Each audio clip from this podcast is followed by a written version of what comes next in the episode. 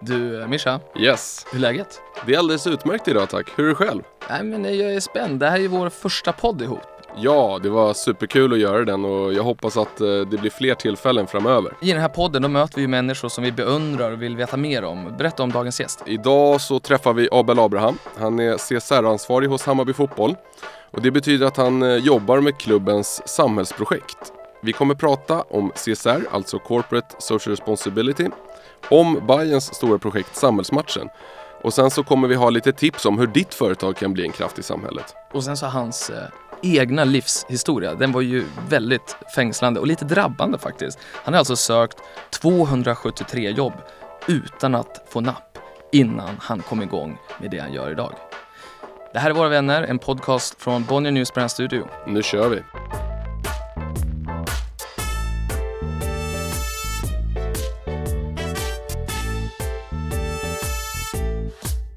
Hej och välkommen Abel! Hur är läget idag? Det är bra, det är bra, det är bra. Själv då? Det rullar på. Det här ska bli jättekul. Ja, Jag är spänd ja. Du känns som en jäkligt så här, energisk kille.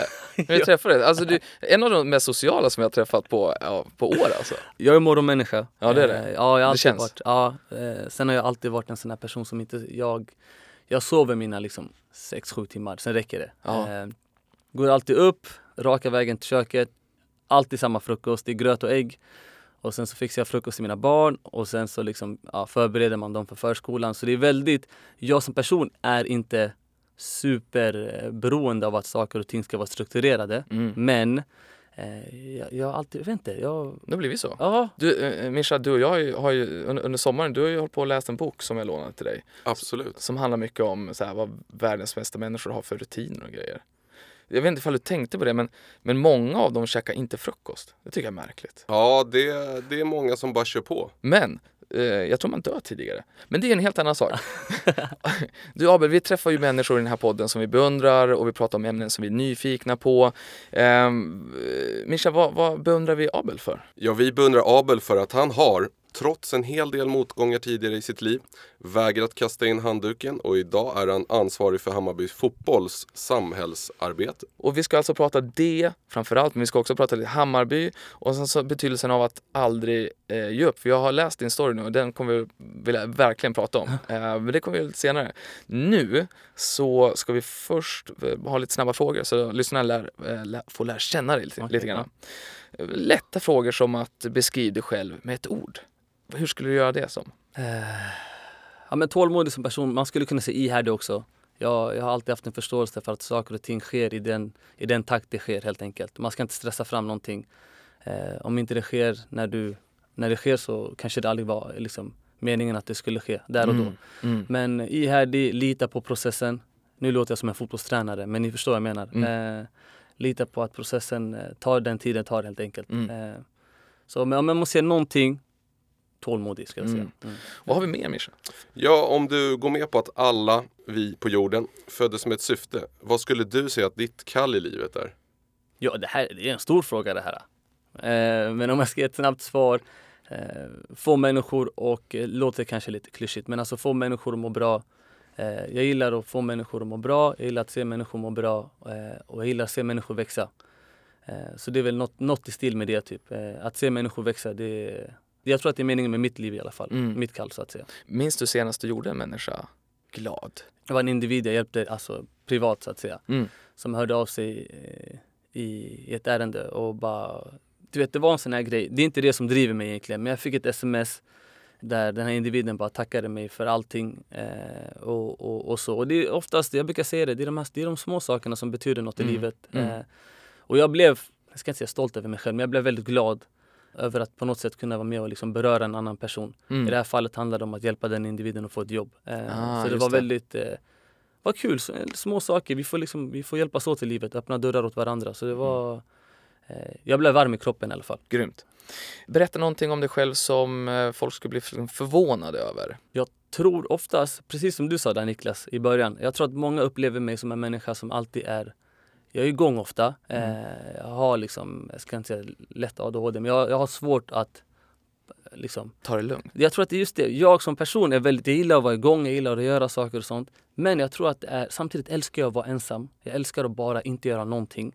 Eh, liksom den optimala helgen för mig, det är att vara hemma, dricka kaffe, kolla Netflix. Mm. Det är typ den optimala helgen. Så jag tror att det är många människor som dels blir förvånade över att de hör att jag gillar liksom tystnaden. Jag uppskattar eh, lugnet. Mm. Eh, för jag som person är, i kropp är jag en väldigt lugn individ.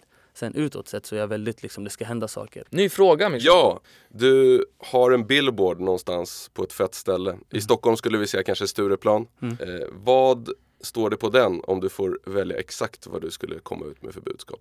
Om jag får välja vad som helst hade jag nog sagt, eh, det hade nog stått Äg livet skulle jag nog säga. Jag tror många människor bara liksom låter livet leva så att säga. När jag egentligen tycker att fler människor borde försöka ta kontroll över sitt egna öde.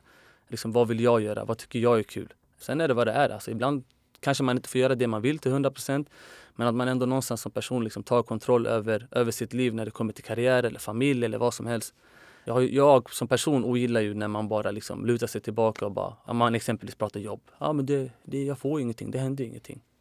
Då, är, då finns det egentligen bara två alternativ. Antingen att du bara liksom ger upp och bara, ja, det kommer inte hända. Eller så försöker man ändå göra någonting åt det och liksom ta kontroll över sitt egna liv. Mm, snyggt. Du vaknar upp imorgon och du har fått en superkraft. Vad är det för någonting? Jag, alltså, jag älskar Batman. Mm. Alltså jag, jag och mina bröder, speciellt mina bröder, de är verkligen så här. Jag älskar ju alltså eh, Marvel och DC och allt. Jag tycker det är liksom, vi tittar jättemycket på det när vi var yngre. Och jag har alltid älskat Batman. Eh, jag tror att det är mycket för att han är egentligen i grunden en vanlig människa. Eh, Stålmannen är liksom hur rolig som helst, han är superstark, han kan flyga, det är jätteflashigt. Eh, Spindelmannen är också cool. Flash, liksom med, med, med snabbheten. Men jag vet inte, jag har alltid fascinerats av Batman. Jag har i, min, i mina barns rum så har jag hängt upp en, så här, en tavla med Batman. Vad heter det? Be yourself, if you can't be yourself, be Batman. Något sånt Just där. det, Ja. just det. Och jag gillar det, för han är så här, äh, det är en vanlig människa eh, med vanliga liksom, muskler som egentligen vem som helst liksom, kan få, inom citationstecken vem som helst. Det kanske blir samma tema då, men, men om du fick välja vem som helst i hela världen, vem skulle du vilja äta middag med? Det här var en svår fråga alltså. Christopher Nolan, Batman. Batman, nej. Bara nu så här på uppstuds, jag har tyckt om, och det hänger väl ihop med det jag sa tidigare, men jag har alltid älskat typ så LeBron James. Eh, man skulle kunna dra de här klassiska som alla ser, Nelson Mandela och Mahatma Gandhi och you name it. Eh, Olof Palme vore jätteintressant att sitta och surra lite mer. Om man ska säga någon liksom, vanlig människa inom citationstecken. Eh, jag har alltid gillat LeBron James. Alltså, Du kan all- inte kalla LeBron James för en Nej jag vanlig vet, människa. jag vet. Men, jag har alltid gillat alltså för att han är, av olika anledningar egentligen. Men Mm. eh, Eh, allt ifrån att leva liksom med en press från att man är typ 15 till att liksom optimera, maximera sin talang. Inte bara när det kommer till på basketplanen utan även liksom vid sidan av. Eh, det kommersiella, bygga sitt egna varumärke. Han är ju lite det, det jag sa innan det här med att man Han har ju tagit kontrollen över, över sitt liv. Eh, han har ju inte låtit någon liksom styra honom utan jag vill göra det här och då gör jag det liksom helt enkelt. Eh, så jag skulle nog säga honom Vad är du mest eh, besatt av just nu? Att växa tror jag. Mm. Ibland kommer jag till liksom punkter i livet där jag känner så här lite så här, Abel vad händer nu liksom? Vad Mm. händer? Mm. Vad ska du göra? Återigen, alltså vissa saker, yttre faktorer eh, kan man själv inte påverka. Men eh, inre faktorer, så som ens liksom egna personliga utveckling, det ligger, eh, det ligger under mig själv. Alltså. Om jag vill växa som person på olika sätt så kan jag göra det. Så mest det egentligen. Alltså att jag känner att liksom Abel Abraham går framåt. Eh, det är väl egentligen det enda som jag är liksom besatt av. Mm. Mm. Utöver det så är det väl att mina barn ska ha det bra, att min sambo ska ha det bra, min familj, mina vänner. Men eh, om jag får säga det så att jag fortsätter växa som privatperson så att säga. Skulle jag säga. Nu skulle jag vilja prata om, om eh, det som orsaken till varför du är här Abel. Och du jobbar ju då med CSR, jag kommer att säga CRS här, det känns alltså så här, CSR. hela tiden. Men Mischa, le- led oss in eh, på, på det här Ja. eh, ämnet. Corporate Social Responsibility, som då förkortas CSR. Ja. I korthet kan man säga att det är idén om att företag tar ansvar för samhället. Och CSR har på senare år blivit en väldigt viktig del av företagens strategier och kommunikationsarbete. Och Hammarby Fotboll CSR-projekt samlas under namnet Samhällsmatchen. Och jag tänkte Abel, om du liksom lite kort kan berätta om era projekt och varför ni har valt just de här projekten. Vi har ju valt att utgå ifrån tre av FNs globala mål. Eh, så det är sysselsättning, det är hälsa och det är jämlikhet. Och inom de fokusområdena så driver vi mindre projekt så att säga. Så det är alltifrån någonting som vi kallar karriärdagar som är liksom rekryteringsträffar. Vi försöker få, vi försöker få ut folk på jobb helt enkelt eh, och matcha dem eh, mot företag som vi har i vårt nätverk. Eh, vi har spontanfotboll. Eh, vi brukar genomföra skolbesök med våra spelare, här och dam. Eh, motivationssamtal. Ni kan bli vad ni vill bli, tro på er själva. Saker som alla vi tre kan säga men det slår lite högre, högre om det är typ Mujo Tankovic exempelvis. Mm, just det. Eh, och, och sen har vi bland annat ett, ett, projekt med Länsstyrelsen nu där vår målsättning är att försöka involvera eh, asylsökande i bland annat vår eh, matchorganisation mm. och på så sätt via de här olika initiativen eh, underlätta deras eh, integrationsprojekt sen, eller integrationsprocess i mm. det svenska mm. samhället. Så vi har lite olika saker. Eh, Samhällsmatch.se, jättefin hemsida. Eh, så där finner man alla våra projekt om man känner att man vill höra någonting mer helt enkelt. Mm. Och, och, och, den är verkligen snygg, jag var inne på den och kikat. Hur, hur, eh, när du säger till exempel att spelarna då kommer mm. ut i skolorna och så och det blir ju en jäkligt, eh, det blir en ganska stark upplevelse. Mm. Speciellt, är ni då liksom i skolor där, här är Hammarbyare? Alltså när vi drog igång med allt det här så var det, jag har jobbat i Bayern i lite mer än fem år om man räknar liksom från starten. Och när jag drog igång med allt det här så var det först och främst så var det att vi en kollega till mig kom in Eh, Eh, på mitt kontor då och bara Abel eh, eh och då var det bara liksom eh, en del i ett publikrekryteringsarbete. Vi spelade Superettan på den tiden och bara ah, Abel, ibland så brukar vi bjuda in lite barn och ungdomar till vissa matcher under året. Jag har mycket på mitt bord, tror att du skulle vilja ta det här och jag av olika anledningar har jobbat mycket med barn och ungdomar, jobbat mycket med, jag har jobbat som fritidsledare. Ja. Har alltid liksom brunnit extra mycket för det här och kände direkt att ja, absolut Fotboll har ju varit en arbetarklassport men det är inte det på samma sätt längre. Kostar att gå på fotboll, kostar att titta på fotboll. Och liksom även, om, även om vi exempelvis i Bayern har väldigt billiga biljetter så klyftorna i samhället har blivit större. Så det, det är svårare för folk helt enkelt. Eh, för vissa individer att gå på matcher. Och Bayern ska vara för alla. Eh, så det här blev ett jätteroligt sätt för oss att bara bjuda in lite folk, komma och titta på fotboll, göra något kul med familj, vänner. Eh, det är ju det man minns nu när man är vuxen. Det är alla de här eh, jag lirade ju basket och fotboll och innebandy när jag var yngre. Alltså mina starkaste minnen därifrån, det är ju bortamatcherna. Alltså när man åkte iväg och du vet, man satt på bussen eller man satt på tåget och man satt och pratade. Bara, Åh, snart är det match, vad händer? Och sen efter matchen så pratar man om hur, hur bra... Det, det, oh, fan, Niklas var grym idag. Fan mm. vad duktig du var Niklas. Eller ja, och Abel, fan du var dålig idag. Ja, men det, här, det var ju det som var alla de här minnena. Eh, så det började med det, liksom, etablera mm. den delen. Bjuda in fler, liksom, kan vi bjuda in fler barn och ungdomar i södra Stockholm? Eftersom det är Bayern mm. Mm. så är det bara, vi har valt att fokusera på södra Stockholm just nu. Mm. Eh, så idag samarbetar vi med drygt 100 skolor eh, i, i, södra Stockholm. Eh, och sen därifrån så kände jag bara, det här är jättekul men vi kan göra mer, vi kan göra mer. Eh, jag jobbade på den tiden på biljettavdelningen. Och det var då vi började med skolbesöken bland annat. Eh, så ja, vi genomförde vårt första skolbesök 2016 mm. Eh, och då var det en kille som inte längre är kvar som heter Padiba. Eh, och sen dess har vi genomfört kanske 30-talet skolbesök. Alla de här projekten blev, liksom, de blev större och större. Mm. Mm. De började ta upp mer tid, mer av min tid. Och jag kände mer och mer att det här är frågor som är jätteviktiga för oss av olika anledningar. låt oss liksom satsa på riktigt. och till slut så kom vi till en punkt där ja, mina chefer och styrelsen tog ett beslut att det här är, det är ett prioriterat område. Eh, mm. Låt oss liksom, eh, nu kör vi helt enkelt. Eh, så sen ett år tillbaka så har jag liksom officiellt bara jobbat med de här frågorna. Och det var ett, för ett år sedan som vi lanserade Samhällsmatchen.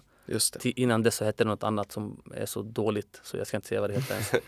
en sak jag blir ganska nyfiken på med Samhällsmatchen är hur, hur har ni lyckats eh, knyta företag? För jag vet ju att ni har en del sponsorer mm.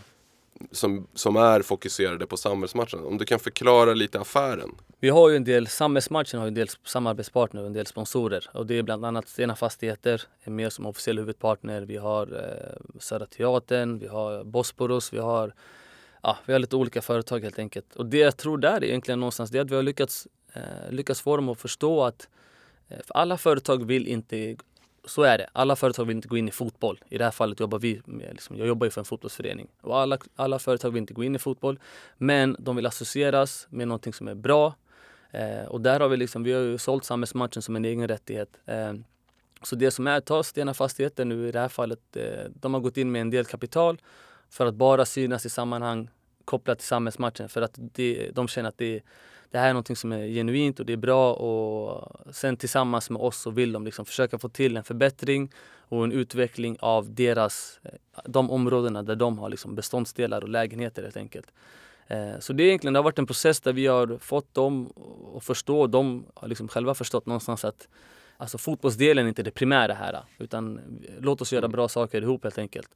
Eh, vi kanske kommer in på det senare i och för sig men jag, jag tror att hela den här liksom typen av paketering eh, tror jag bara kommer bli större och större Mm. i framtiden. Mm. Det tror jag eh, Mm. definitivt. Varför tror du det? Det hänger ihop tror jag med att eh, konsumenten idag är betydligt mer medveten. Eh, herregud med internet, alltså jag skulle kunna jag skulle kunna lämna det här rummet nu och bara googla på ditt namn Niklas eller Mm. Mischa och hitta hur mycket som helst om er. Mm. Eh, och liksom, det är ju på samma sätt med, med, eh, med fotbollsklubbar i det här fallet. Nu pratar vi fotbollsklubbar om vi, om vi ändå ska prata Mm. Bayern. Mm. Eh, Om vi pratar om Hammarby i det här fallet så är Hammarby en klubb, eh, vi vill liksom porträttera oss själva som folkets lag. Vi är en arbetarklassklubb i grunden. Tyvärr så är vårt troféskåp inte så stort som vi hade hoppats. Men det har egentligen bara inneburit att vi har fått by- bygga en samhörighet kring något annat än pokaler. Eh, Och då har det blivit väldigt mycket den här vi-känslan, vi håller ihop. Det är så jag associerar Bayern. alltså det är lojalitet för mig. Eh, även de här ah, pissåren i Superettan när det var wow. Ehm, så var det ändå folk där. Ah. Eh, för att de älskar klubben och de älskar vad det står för helt enkelt. Men det det innebär också i förlängningen är ju att du har individer som är hängivna, som brinner för det här ah, och som på något sätt ändå utöver det som händer på fotbollsplanen vill känna en stolthet till något annat. Eh, så där, om vi pratar Hammarby i det här fallet, så tror jag att det är jätteviktigt att våra sponsorer känner att fan Bayern med vårt varumärke, vi gör så mycket mer än bara sparka boll. Eh, och vi liksom använder vårt varumärke till att få andra människor att växa, att få samhället att växa. Det är i kombination med att, eh, ja, som jag sa innan, konsumenten är betydligt mer medveten. Konsumenten är mycket, mycket smartare idag Mm. eh, än han eller hon var för tio år sedan. Hur, hur gör ni innehåll eh, idag? Jag förstår ju, alltså det krävs lite muskler ändå för Mm. att kunna göra. Hur- Till exempel när, när ni åker ut med spelarna, Mm. gör ni en innehåll kring det då i skolorna eller blir det liksom de som var där fick vara med om det? Jag tror en stor anledning till att samhällsmatchen har vuxit som det har gjort eh, har varit att vi vi har ju förstått att eh, okej, Hammarby är starka, vi är starka. Det är ett starkt varumärke, vi berör väldigt många människor. Men vi kan inte göra allting själva. Det jag har jobbat med är egentligen väldigt mycket att ja, men låt oss försöka göra bra saker med andra aktörer. Eh, så jag har liksom försökt jobba mycket med liksom etablera relationer till människor eh, och liksom, ja, men kan vi hjälpas åt med det här? Och om man tar det här med skolbesöken exempelvis så har det varit så att det är i, i kontakt med, jag har alltid kontaktpersoner på de olika ställena. Eh, så jag i, eh, tillsammans med min kontaktperson på, på den skolan kommer fram till ett upplägg som funkar. Eh, av erfarenhet nu, nu har man gjort det ett tag, så vet man att vissa grejer, ta skolbesöken. Mm. Och det, det skolbesöken är egentligen det tillfälle där barnen får träffa liksom goda förebilder, idoler. Och sen har vi fokusområden. Alltså vi pratar, eh, vi har fyra fokusområden. Så det är, eh, det är liksom kamratskap, eh, alltså hur man är liksom en bra kompis och så. Eh, det är eh, hälsa och kost, det är rörelse och motion och sen har vi eh, betydelsen av skola, utbildning. Och det som är då det är att spelarna berättar ut, utifrån sina egna erfarenheter. Eh, jag minns att jag var på ett skolbesök med en spelare en gång. Eh, och eh, det var hans första skolbesök. Då frågade han så här, ja men Abel vad? Eh, det här var ju när vi satt och planerade. Abel vad ska jag säga? Så, här, eh, så jag bara, ja men säg du kan prata om de här sakerna och, och liksom dittan dattan. Fan Abel, alltså jag var inte bra i skolan alltså. Eh, och då sa jag till personen, Perfekt. ja då sa personen bara, men säg det då. Mm. Det är ingen, herregud, det finns hur många barn som helst där som har det tufft i skolan. Det är jättejobbigt. Det är ju inte jätteenkelt för allihopa. Och då är det bättre att de får se någon och höra någon som har liksom upplevt samma sak som de gör och känna att ja, men det, det kan, kan bli ganska bra med mig också. Mm. Eh, så det är lite det, alltså någonstans att få människor att växa liksom, av liksom, verkliga historier Mm. och, och liksom, på så sätt försöka beröra människor. Mm. Så det är mycket så, mycket liksom, mycket samarbeten, mycket samverkan. Jag ser liksom framför mig ett, ett format där ni har liksom scoutat fram vem det som älskar en viss spelare på skolan. Ni liksom sta- stagear det inte utan det är på riktigt. Mm. Och jag tänker bara på de här liksom militärerna som kommer hem, de amerikanska soldaterna som kommer hem och träffar sina, sina barn och, det liksom, och så lägger man på den cheesy musiken och sen så Mm. blir det bombastiskt och stort. Bra format! Ja, men det är kul. Alltså jag, innan jag kom hit så fick jag faktiskt ett samtal eh, från en, eh, en kontaktperson på en skola och då satt vi och pratade lite om upplägget. Och så. För mig är det jätteviktigt att det upplevs som genuint. Så vi är alltid ett klassrum, vanligt klassrum. Eleverna sitter som vanligt. Det ska inte vara något speci specifikt mer än att vi, vi får besök helt enkelt. Eh, och sen så försöker vi göra någonting roligt av det. Vi brukar ta med oss lite presenter och sånt som barnen tycker är kul. Och, men det ska, vara, det ska kännas som genuint. Det ska kännas som att eh, vi är där för er skull. Eh, jag brukar säga till dem, jag bara ställ, ställ vilka frågor ni vill. Eh, och då kommer alltid frågor så här. Ja, hur mycket har du på Fifa? Eller hur mycket så mm, mm. Och det är så, det är, men det är ju samtidigt så, det är så givande för Dels är det givande för barnen, men det som är kul med allt det här, det är att det, jag har ju sett nu har vi gjort skolbesök med vissa spelare vid här, tre, fyra gånger. Jag har ju sett hur spelarna växer av det här också. Och det är det som är kul, att få se liksom, människor växa och känna liksom, de känner sig mer bekväma av att prata framför folk. De mm. känner att de vet vad de ska säga. Eh, och man ser på dem också att eh, ja, jag kan ett, ett mm. och annat. Och jag har lärt mig jättemycket. Så vi, liksom, vi har ju varit på skolbesök där eh, Olga Ekblom, det är kapten, hon var kapten för vårt, eh, för vårt A-lag. Eh, hon fick, på hennes första skolbesök, så fick hon en fråga om, då är det en, så här, det är en femteklassare. Tycker du att det är rättvist att eh, kvinnliga fotospelare tjänar mindre än, än manliga fotospelare? Jag kände så här, när jag stod där tänkte jag för det första A, wow vilken fråga. För det andra B, du vet att de ändå börjar reflektera och då berättar Olga utifrån sina erfarenheter mm. att eh, ja, liksom så här ser det ut just nu men vi jobbar hela tiden för att det ska bli bättre och liksom det är liksom ett utbildningstillfälle mm. för barnen. Mm. Eh, och det är det som är kul att se. Folk mm. växer, de tycker det är roligt. Det är bra klipp det där också. Ja. Upp med telefonen, filma. Exakt, det där är fantastiskt. Så, så, så, så medarbetarna eh, utvecklas, alltså spelarna yes. i det här fallet. Mm. Och sen så rekryterar ni folk också. Definitivt, absolut. Vad har ni för mål? Man, man kan prata om, eh, det finns ju dels de emotionella aspekterna. Eh, jätteroligt liksom att få se människor glada och få se liksom, människor eh, lyckliga helt enkelt. Sen så finns det, vi hade ju, vi hade ju när vi lanserade allt det här tydliga liksom, kopior kring okej, okay, vad, vill vi upp, vad vill vi uppnå? Mm. Exempelvis när det kommer till den här rekryteringsträffen. Vår ambition var att okay, efter året så ska det generera i 25, olika, 25 anställningar. Eh, och så är det tydliga mål. Vi hamnar, jag måste tänka efter nu, vi har genomfört tre stycken eh, och ligger på, jag tror vi ligger på typ 47-48. Så där ser man ändå tydligt att via de här eh, rekryteringsträffarna har vi mm. ändå fått ut folk. Och det är också jättekul att se, för det finns ju alltid eh, två sidor av myntet helt enkelt. Du har dels det emotionella, eh, men sen har du liksom det kommersiella. Vi vill ju växa. Vi vill ju att Bayern växer. Vi vill att samhällsmatchen växer. Vi vill att våra eh, sponsorer i större utsträckning ska känna det här vill jag vara med på. För att mm. det, är mm. så, det är så bra saker. Jag vill bara, så länge det här växer så får det växa i den takten det gör. Eh, så, så är jag nöjd. Och utöver det så tycker jag också att det är riktigt kul att inte bara gentemot supportrar, men även liksom indoor så har jag märkt att våra kollegor är ju jätte, det är det som det handlar ju om employer branding också.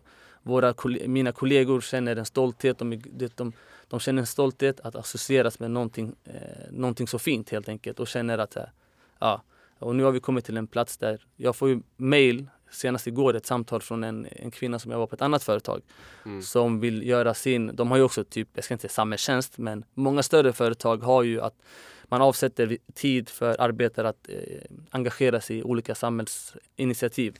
Så jag har ju vid tre tillfällen nu fått samtal från människor som jobbar på andra företag och som känner ja, men fan samhällsmatchen verkar vara så rolig, kan inte jag vara med på något sätt? Så de har varit med och hjälpt till exempelvis när vi arrangerat Klasskampen som en skolturnering och lite så. Mm. Och så indoor också jätteviktigt att se kollegorna växa och känna en stolthet gentemot liksom, mm. vad vi gör. Jag brukar alltid säga att det viktigaste är inte hur det går första gången utan det är hur det går andra gången. Det är först då man börjar se att okej, okay, växer vi eller inte?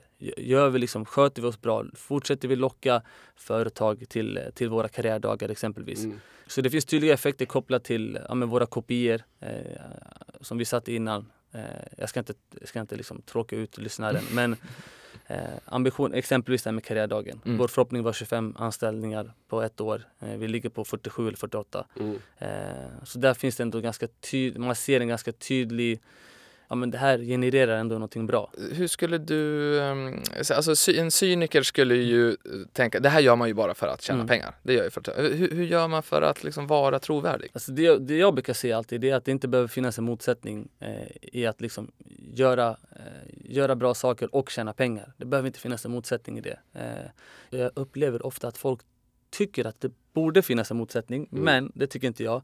det enda, liksom det väsentliga där är ju någonstans att man ständigt drivs av att göra goda saker. Sen om goda saker i sin tur leder till att företag eller privatpersoner känner att de vill liksom vara med på tåget, det är bara en bonus. Men jag tror för att fort, fortsätta upplevas som genuina och äkta så måste man drivas av, av att göra bra saker helt enkelt. Och så får man väl visa upp de där eh, lyckade KPI-erna utifrån employer branding perspektivet. Externt och internt så får man visa upp ekonomiskt vad det här Precis. ger oss. Ja. Eh, så ja. Precis. Men visst är det så att eh, de här karriärdagarna, de har ju ni lånat Mm. av en annan väldigt framgångsrik klubb inom CSR-området, Malmö FF. Vi fick nys om det här via Malmö FF eh, som har drivit det de kallar karriärdagen i tror fem år, eh, fem, sex år. Och så liksom som har fungerat jättebra eh, och vi kände någonstans att det här har vi någonting som vi liksom konkret kan ta del av och försöka eh, spinna vidare fast i, i vårt, i liksom Bayerns, Bayerns egna regi och liksom Bayernfiera det. Det som funkar i Malmö kommer liksom per automatik inte fungera i Stockholm. Det som funkar i Sundsvall kommer per automatik inte fungera i Kalmar. Det är ju så. Alla städer har sina egna utmaningar. Så det som har varit där, det var att vi åkte ner på ett studiebesök och har varit i kontakt mycket med Malmö, Malmö FF kopplat, kring, liksom, kopplat till karriärdagen. Eh, Så det är lite så det funkar. Man, omvärldsanalys, Mm. omvärldsbevakning. Mm. Alltså vad funkar där? Vad funkar här? Kan vi testa någonting? Eh, och sen våga misslyckas. Alltså jag har testat saker som har gått liksom helt käpprätt åt helvete. Vadå för någonting? Men alltså det är vissa, vissa idéer kopplat till eh, typ så här. ja. Jag minns när vi skulle göra karriärdagen så var det så här. Ett, ett inslag i karriärdagen har varit att de får sparka boll, de får spela fotboll. Mm. Då parar vi ihop deltagarna med företagen de helst skulle vilja jobba på Mm. och sen får man spela fotboll. Eh, men då var det också så här, Alltså vanligt folk kommer till. vanligt Ja, folk, ja, exakt. ja. Och då, det är ett samarbete med Arbetsförmedlingen. Just det. Så Arbetsförmedlingen skickar dit folk. Mm, Och sen så så får man spela där Ja, ja. Du får träffa företagen, det är Mm. mässa. Mm. Och Vad händer då? då? Det är inte optimalt att låta 50-plussare sparka boll. Alltså det är så här, på gott och ont. Ja, du vet och vi har testat lite andra saker och det är så här, nej, nej. Men det är Det är bättre på pappret. Idrott kan vara farligt. lätt kan vara farligt. Exakt. Men hur, men hur jobbar du med omvärldsanalys? Alltså för det, det tar ju tid såklart. Mm. Eh, men, men, men, eh, men känner du liksom från andra klubbar, har ni någon kontakt? Eh, liksom, funkar det på det sättet? Alltså svensk fotboll, svensk föreningsliv är väldigt så här, transparent, väldigt öppet. Mm. Eh, om det är så att du känner att du Sundsvall exempelvis driver något bra projekt så är det oftast inte längre än ett samtal iväg. Det är bara att höra av dig. Fan ni driver det här, det verkar vara bra, kan man testa det här? Mm. Men jag är väldigt eh, eh, Jag kollar väldigt mycket på amerikansk idrott. Mm. Väldigt mycket. Väldigt, I synnerhet NBA. Eh, även NFL liksom, eh, väldigt intresserad av, av det och liksom hela Hela det jippot. Eh, så jag har lärt mig, jag har tagit jättemycket därifrån. Och att vi idag jobbar med samhällsmatchen eller att jag från början drog igång med de här projekten var ju ett resultat av att jag kände hela tiden att ja, men om, de, om de amerikanska ligorna, eh, av olika anledningar, men om de amerikanska ligorna och klubbarna kan driva olika typer av sociala projekt, kan vi, då kan vi i Sverige göra det. Varför kan Mm. inte vi göra det? Mm. Det kanske inte blir lika stort, det kanske inte blir lika, lika omfattande för att de omsätter mer pengar än vad vi gör. Men vi kan ändå göra någonting. Så eh, mycket så, alltså jag kollar mycket på amerikansk idrott, mycket liksom läser amerikansk media eh, och försöker ta lärdom därifrån. CS, CSR, man behöver inte kalla det CSR, man kan kalla det liksom hållbarhetsarbete. Det är hur man, hur man väljer att kalla det. Exakt, man behöver göra det lite sexigare känner jag. Ja, det är exakt. det där va? CSR är ett gammalt begrepp egentligen, Mm. eh, som jag tror Jag tänker bara på CSN, det var för ångest. Många var- skulder fortfarande. Eller? Ja, det där, det där är, ja, påminn mig inte snälla. Men eh, eh, så mycket det omvärlds... Mm. Du läser och... Har du någonsin funderat på att du skulle ha en podcast där du varje avsnitt eh, pratar med en ny, ett nytt lag? Mm. Alltså det är New York Yankees. Ja, Hur de jobbar med eh, hållbarhet. ja. Eh, där man får liksom en insyn i eh, kanske eh, de liksom största klubbarna. Skulle, Mm. skulle, finns det personer som du här, som är hållbarhetspersonen hos, på klubbarna? Det, det, alltså jag vet faktiskt inte. Alltså det man märker, alltså... eh, Jag Bayern- skulle lyssna på den podden. Ja, det skulle Ja, ja, jag, ska, jag, jag ska vara den. Och jag tror att det är många som skulle lyssna på det för att det är någonting som intresserar många människor. För att vi är, vi är ju människor, vi drivs av mjuka värden, vi drivs av att, eh, av att göra varandra liksom väl och få varandra att må bra. Alltså det, så är det. Det som är svårare när det kommer till de här sporterna, när det kommer till typ NFL eller när det kommer till, eh, ja, det, det är så stora mackapärer, de är så många så det är svårt att veta vem man vänder sig till. Mm. Bayern är så enkelt. Alltså folk utifrån tänker ju alltid, ja men Hammarby, ni måste vara jättestora. När jag började jobba för Bayern så tror jag att vi var 20-25 per, alltså personer som jobbade. Så vi var inte jätte, jätte, jättemånga. Sen har vi vuxit de Mm. senaste åren. Men eh, och på oss är det väldigt enkelt. Gå in på Hammarby fotboll så hittar du mina kontaktuppgifter. Det är inte svårare än så. Mm. Men vet, om du går in på Chicago Bulls, alltså lycka till. Du behöver liksom du behöver GPS Du behöver känna karta. rätt, rätt person. Rätt Ja, person. och det är, ofta, det är ofta så. Vi var på, jag var på en konferens på, i London. Typ så här CSR-konferens. Det är så omöjligt att hitta rätt person. Eh, men det, det, är liksom, det är en process, man får ju gräva lite. Vad har ni, får ni för reaktioner från, nu tänker jag kanske fans men Mm. även företag kring, kring era, ert samhällsarbete? Jag har, sen jag drog igång med allt det här, eh, och då menar jag inte bara samhällsmatchen utan jag, jag menar även innan. Eh, På riktigt, aldrig fått ett, aldrig fått ett negativt mail. Jag har aldrig fått ett negativt, jag har aldrig hört någonting negativt kopplat till det vi gör. Aldrig hört någon nisse komma och bara liksom Fan vad dåligt det här är, köp en vänsterback istället. Eh, och det tycker jag i alla fall är ett tecken på att folk tycker om det vi gör helt enkelt. Eh, jag har ingen aning om det, skulle, om det vi gör skulle funka i andra föreningar, jag vet inte. Men när det kommer till vad vi är för förening så tycker jag att det finns jättemånga liksom, synergier mellan det vi gör ute i samhället och hur vi vill uppfattas som, som, som, som klubb och som förening. Återigen, fem år nästan, nej mer än fem år. Jag har aldrig hört något negativt. Mm. Eh, och sponsorer, väldigt, väldigt, alltså samma sak där. Aldrig hört något negativt. Och det, men det är, det är först nu, sen ett år tillbaka, som vi liksom aktivt börjar jobba med, liksom, att locka in sponsorer också. Eh, Har du något drömprojekt? Alltså, no limits? Jag är en person som någonstans lever i nuet. Folk frågade mig när jag var yngre, vad skulle det bli när jag blev stor? Jag sa, jag vet inte, men det blir nog bra. Folk sa samma sak när jag pluggade på universitetet. Vad ska du göra Abel? Jag har ingen aning, men det blir nog bra. Jag kommer landa, jag landar, kommer landa mjukt på något eh, till slut oavsett. Eh, och lite så känner jag nu. Eh, jag såg en möjlighet och tog en möjlighet. Eh, och jag känner någonstans att nästa steg i det här, här och nu är alltså jag så fokuserad på, på nuet. Liksom, jag vill få det här att växa så mycket som möjligt. Jag vill att det här ska bli en Eh, och vi har jättemycket kvar att göra där. Men jag vill verkligen att det här ska bli en så naturlig del som möjligt av liksom alla bajare. Eh, och då menar jag inte bara internt utan jag menar liksom externt. Jag vill, att, jag vill någonstans att alla Hammarbyare ska känna igen samhällsmatchen och känna, att, eh, känna en stolthet gentemot det och bara fan vi, vi är inte bäst återigen men vi försöker. Vi Mm. försöker göra bra saker. Mm. Sen får vi se det långa loppet. Jag älskar att se, som jag sa tidigare, personlig utveckling. Eh, så kanske jobba mer specifikt med, med vissa, vissa individer eh, och kanske hjälpa dem att växa. Vi får se lite. Mm. Eh, men människor i alla fall. Vi, vi sa ju i början just det här vikten av att inte ge upp och du är ju någon sorts levande bevis på att det är värt det.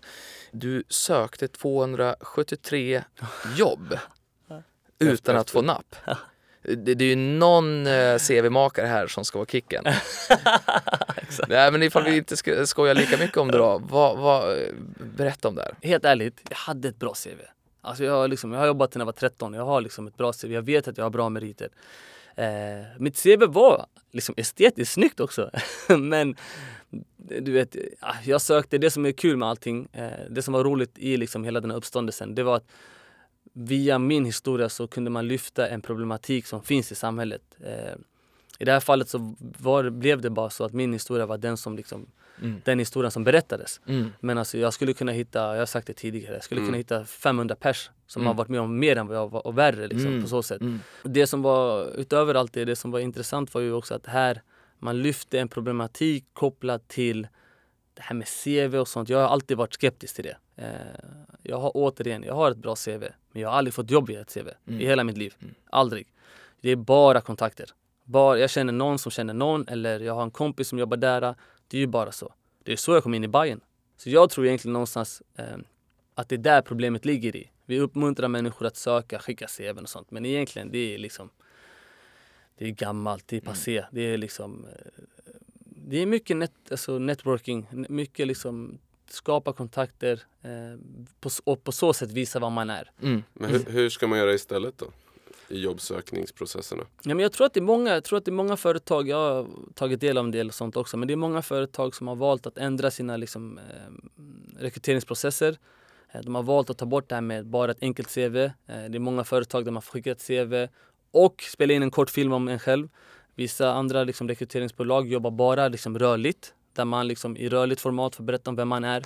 Eh, för att på så sätt ta bort eh, faktorer kopplade till liksom, det som står på pappret utan att man via, via liksom en liten film ser att fan den här Niklas, han har bra energi. Fan, ska vi ta in honom på ett möte? Och sen får du komma in och berätta vem du är. Just det. Och det i sig kommer inte garantera att han, får, att han får ett jobb, men det kommer öka sannolikheten att du får ett jobb till slut. Mm. För att du som person, jag, jag har ju bara märkt av det nu, på en ti- nu känner jag liksom Mischa sen tidigare, Mm. men eh, det är ju väldigt energisk, väldigt positiv, väldigt snäll. Alltså du vet, Mm. och sådana Tack. Ja, varsågod. För jag vet ju, jag kom i kontakt med en kvinna som heter Anette Segerkrantz som var den första som liksom tog mig under sina vingar eh, när jag sökte jobb. Och hon var ju 100% tydlig och säker på att Abel, du kommer få jobb. Och jag var lite så här, ah, du vet, Anette, lägg ner. Lite sådär. Mm. Men hon sa alltid att, eh, hon bara, jo du kommer få jobb. Hon bara, det är enkelt att hitta bra personal men det är svårt att hitta bra folk. Eh, jätte, det är enkelt att hitta någon som, är, som jobbar liksom. Men om arbetaren i sig kanske inte funkar socialt, kanske inte funkar speciellt när man jobbar i grupper, gruppdynamik, ja, det vet ni själva om. Mycket jag tror, jag märker själv och jag tror att det bara kommer bli större och större. Jag tror att det här gamla traditionella sättet att söka jobb kommer dö ut, om inte dö ut minska. Och att det i större utsträckning blir att, att det blir liksom en presentation av en själv i, liksom, i rörligt material. Eh, bland annat. Eh, och att man tar bort vissa, eh, vissa liksom, faktorer eh, Mm, mm. som kan spela roll. Man- För man, antingen är man ju bra på text eller så är man bra på ljud eller så är Mm. man bra på video. Det är lite grann så här när, när man ska välja att göra något innehåll. Alla kan göra något, fast det är inte helt heller sant för det, vissa är ju inte bra på något utav de här. Och man är antingen extrovert eller introvert. Eh, så hela den förfarelsen, och i vissa jobb vill ju inte ha en extrovert, Nej. eh, utan det, är- då är det en introvert. Men det, det, det, ja, absolut, jag tror det kommer hända väldigt mycket eh, kring hela jobbförfarandet. Vi, vi för, har ju ändå försökt att twe- tweaka lite grann hos oss på vår Newsbrand-studio. Till exempel frågorna som du fick från början Mm. är ju frågor som vi faktiskt ställer till jobbsökande. Aha. Eh, så så, hur, så här, hur konstig är du på en skala 1 Mm. till 10? Och det spelar ingen roll om man svarar 2 eller 8 utan det är diskussionerna efteråt som Ja. är intressant såklart. Jätteroligt. Ja. Något som jag blev väldigt nyfiken på, Mm. på när det gäller dig och, och den situationen som du var i. Hur, hur hanterar man att bli nobbad gång på gång? Det var ju tufft. Eh, det var det faktiskt. Det var ett hårt slag mot min... Eh, jag som person har alltid varit ganska självsäker. Eh, alltid varit, liksom på gott och ont, lite så här att, ja men skitsamma, vi kör Abel, vi kör. Det är så jag funkar. Eh, men det är klart att självförtroendet liksom får sig en törn när man gång på Grejen var att jag fick ju inte ens... Det var ju det som var det jobbiga. Det var inte att jag sökte jobb och inte fick napp. Det var att jag inte ens fick återkomma, Eller att jag inte ens kom till... Av 273 jobb så fick jag komma på en intervju. Mm. Och jag ville inte ens ha jobbet. Jag sökte bara för att jag tänkte att det här kan vara ett bra sätt att bara få in en fot. Mm. Det var ju liksom Skolinspektionen. Jag hade fått damp efter en vecka. Och där sökte man och sökte. Det var ju mest det. Alltså att jag inte ens fick komma upp. Att jag inte fick komma fram och visa upp mig. Just det. Eh, då fick du inte ens ett nej. För jag, jag, när, jag, när jag hörde om, om de här jobben Mm. och att du inte fick dem och sen så har du gjort det här fantastiska jobbet eh, efter det i flera Mm. år nu. Eh, och, och på något sätt så tror jag du har all, alla chanser att bli någon här affischnamn för, för liksom så samhällsansvar Mm. med din energi eh, och glädje och, och det liksom du faktiskt gjort. Mm. Men jag kommer att tänka på en, en, en snubbe som jag såg på TED Talks, jag måste kolla här från telefonen. Mm. Eh, Jia Jiang, eh, som, som han var lite konflikträdd ifall jag vill minnas rätt. Så han utsatte sig för nej. mm. Eh, så här, what I learned from 100 days of re- rejection. Mm. Eh, att liksom så här bara hela tiden slå huvudet i väggen, bong, bong, bong, bong. Mm. Och till slut så, så blev ju livet lite lättare för honom. Det var liksom det här summa summarum. Men var det, du fick inte ens ett nej. Nej. Så det gick inte liksom att liksom an, översätta den helt till hans experiment. Men det där jag funderat länge på för att jag har ju alltid varit en värdelös eh, krokraggare till Mm, exempel mm. för att jag är livrädd för ett nej. Mm. Så jag lov, försöker ju inte ens. Nej. Och det här är fortsatt genom hela livet Mm. att jag är så rädd för nej därför att jag har fått så lite nej. Ja. Jag fick det en gång dock, Mm. minns jag. Och då skulle jag göra eh, lumpen, jag försöker komma ur lumpen för jag var, skulle vara journalist, jag vill inte hålla på och lägga tid på sådana dum, Ja. dumheter. Eh, så in- upptäckte jag att det fanns en lumpen-tidning som hette Värnpliktsnytt. Eh, och, och ifall man kom in där, då var ju liksom motorväg till kvällstidningarnas Värld, Expressen och Aftonbladet. Men jag fick ju inte gå den då för att de ville ha mig, men jag hade ju va- vapenvägrat. Det slutade med att jag fick stå på knäna och skriva ett brev där jag ville döda i Sveriges namn och skickade det till ÖB och till slut så gick det igenom och då fick jag ju göra det. Det fick jag. Ja, det var fantastiskt. Ja. Men så, så att eh, man, man, man får ju gå så långt det krävs. Ja, ja, Eh, absolut. Har jag fått lära mig helt Ja. enkelt. Men utifrån det som du har upplevt. Ja. Om du fick ge ett enda råd till de som söker jobb efter jobb utan framgång. Vad skulle det vara? Man vill säga ha tålamod men det kanske inte är det optimala, optimala att säga för att många människor de söker så pass mycket så att man till slut liksom eh, jag skulle säga bästa och första tipset är egentligen omge dig med människor som är bra för dig helt enkelt. För där och då så tror jag att du kommer, du kommer hamna i, i positioner, i platser i livet, i det mentala där du känner du börjar ifrågasätta dig själv, du börjar liksom ifrågasätta livet eller världen och känner liksom vad fan händer liksom. Och där tror jag att det är viktigt att man har ett, ett bra skyddsnät av människor som ändå så här bryr sig om dig, påminner dig om att du är duktig, du är grym. Eh, liksom det kommer, fortsätt kämpa. Eh, så det är egentligen första, det skulle jag nog säga är ett, liksom, mitt tips från coachen om jag får kalla det så. Omge dig med människor som är bra för dig. Eh, och positiva människor helst. Då kommer det gå bra. Ja, till slut. Alltså det, man, du landar ju till slut. Det är ju så. Inget flyg flyger för alltid utan det, det landar ju någon gång. Och, ja, när, när man kommer till de här mörka platserna så tror jag bara att det är viktigt att man har någon som ändå liksom pushar dig. Eh, vänner, familj, sambo, respektive, alltså ni förstår. Mm. Eh, någon som ändå är bra för dig helt enkelt. Om vi tittar på det här med, med CSR och, och samhällsansvar och vi har många lyssnare som, som jobbar inom kommunikation eh, och eh, kanske hållbarhetsarbete. Vilka är dina, vad ska vi säga, tre bästa råd om man vill sätta igång med, med ett eh, CSR-arbete på sitt företag? Skulle nog säga att det är eh, tålamod. Alltså liksom det tar tid att växa. Samhälls, samhällsmatchen är ett resultat av eh, ett arbete som vi har drivit i fyra fem år. Mm. Och vi är fortfarande inte i mål. Utan liksom tålamod, eh, upprepning. Eh, man måste liksom gång på gång på gång påminna en själv men även människorna i ens omgivning om okej vad gör vi och varför gör vi det här? Varför är det här viktigt? Eh, människor vill ju känna en stolthet. Människor vill ju involveras. Låt människor involveras. Eh, och sen skulle jag nog säga glädje. Alltså om, om, om dina kollegor, om vi pratar liksom internt eh, i slutändan, om inte ni talar samma språk internt så kommer ni aldrig externt kunna, kunna kommunicera någonting. Utan det handlar ju först och främst om att alla ni drar åt samma håll. Så glädje, jag tror att det är jätteviktigt att man eh, att man känner att den individen som driver de här frågorna är en individ som man kan på något sätt identifiera sig till eller relatera till eller känna genuinitet till och bara så här, men det här är liksom det, är en bra människa som brinner för det han eller hon gör.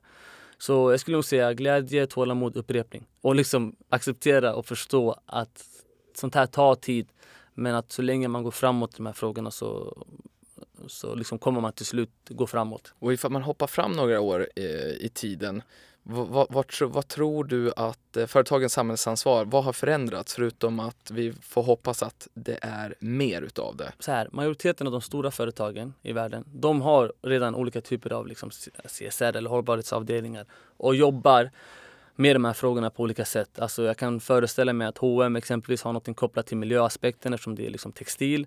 Eh, och ja, ni förstår.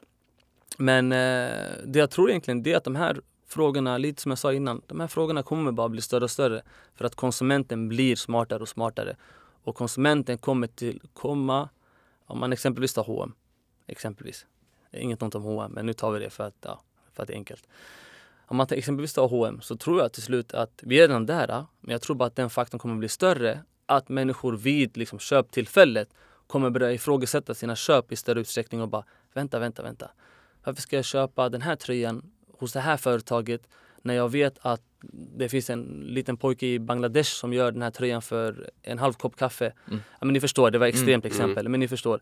Ja, och liksom utifrån det, utifrån de faktorerna känna liksom, nej men liksom skit i det här då. Jag behöver inte köpa någonting. Och där och då tror jag att det blir viktigare för de här företagen att utåt sett kunna visa att nej men vi jobbar med de här frågorna. Det är liksom, arbetsförhållandena ser annorlunda ut i Bangladesh men vi jobbar för att de ska få det bättre via, vi startar upp en skola eller Mm. ja, ni fattar vad Mm. jag menar. Så jag tror de här delarna kommer bara bli större och större. Och det hänger, återigen, det hänger upp med att konsumenten blir smartare. Vi blir smartare. Mm. Eh, vi har Exakt. lättare till information. Och jag tror, jag tror också sitter ihop med det som jag var inne på i, i, i början ifall man ser att företag idag har kommunikationschefer och informationschefer men att vi allt mer kommer se också chefredaktörer Mm. på de här företagen Eh, och för att ifall man tar Shell till exempel som har en chefredaktör, eh, de kan inte bara hålla på och prata om olja hela tiden Nej. i sin tidning Mm. till exempel, utan då blir ju CSR-arbetet, det blir deras framework egentligen Exakt. för innehåll. Precis. Jag tror det här kommer bli superspännande Mm. eh, framåt. Det som är bra med de här frågorna det är att det intresserar alla. Alltså att höra om vad företag eller aktörer gör ute i samhället. När man jobbar med mjuka värden så är det liksom en större sannolikhet att gemene man eller en vanlig svensson bara åh vad intressant. Mm. Men Lyssnar. En, ja, jag lyssnar. En artikel om olja, så jag hade Mm. loggat ut. Mm. Och bara, jag fattar ingenting om det här, det är arabiska för mig nu. Mm. Men eh, att man liksom exempelvis, man tar Bayern. Vi brukar ju ta bilder på våra skolbesök. Än idag så är nog vår, våra skolbesök är ju de bilderna bland de bilderna som likas mest på sociala medier. Mm. För att alla kan relatera, alla Mm. kan känna igen sig och bara oh Mm. vad kul, alla har gått skola. Mm. Du vet, alla har någon gång träffat sina idoler. Men lovar du att eh, när du kommer tillbaks om ett år och berättar vad ni gjort, att då har ni lagt på lite cheesy musik och kopierat de amerikanska soldaterna? 100 procent, Grymt. 100 procent. Abel, stort tack för att du kom. Tack. Mischa, grymt att ha dig i studion. Tack. Och tack alla ni som har lyssnat. Glöm inte att prenumerera på vår podcast såklart, eh, så inte du missar några avsnitt. Och så följ oss på Instagram. Be Brand Podcast heter den. Tja då!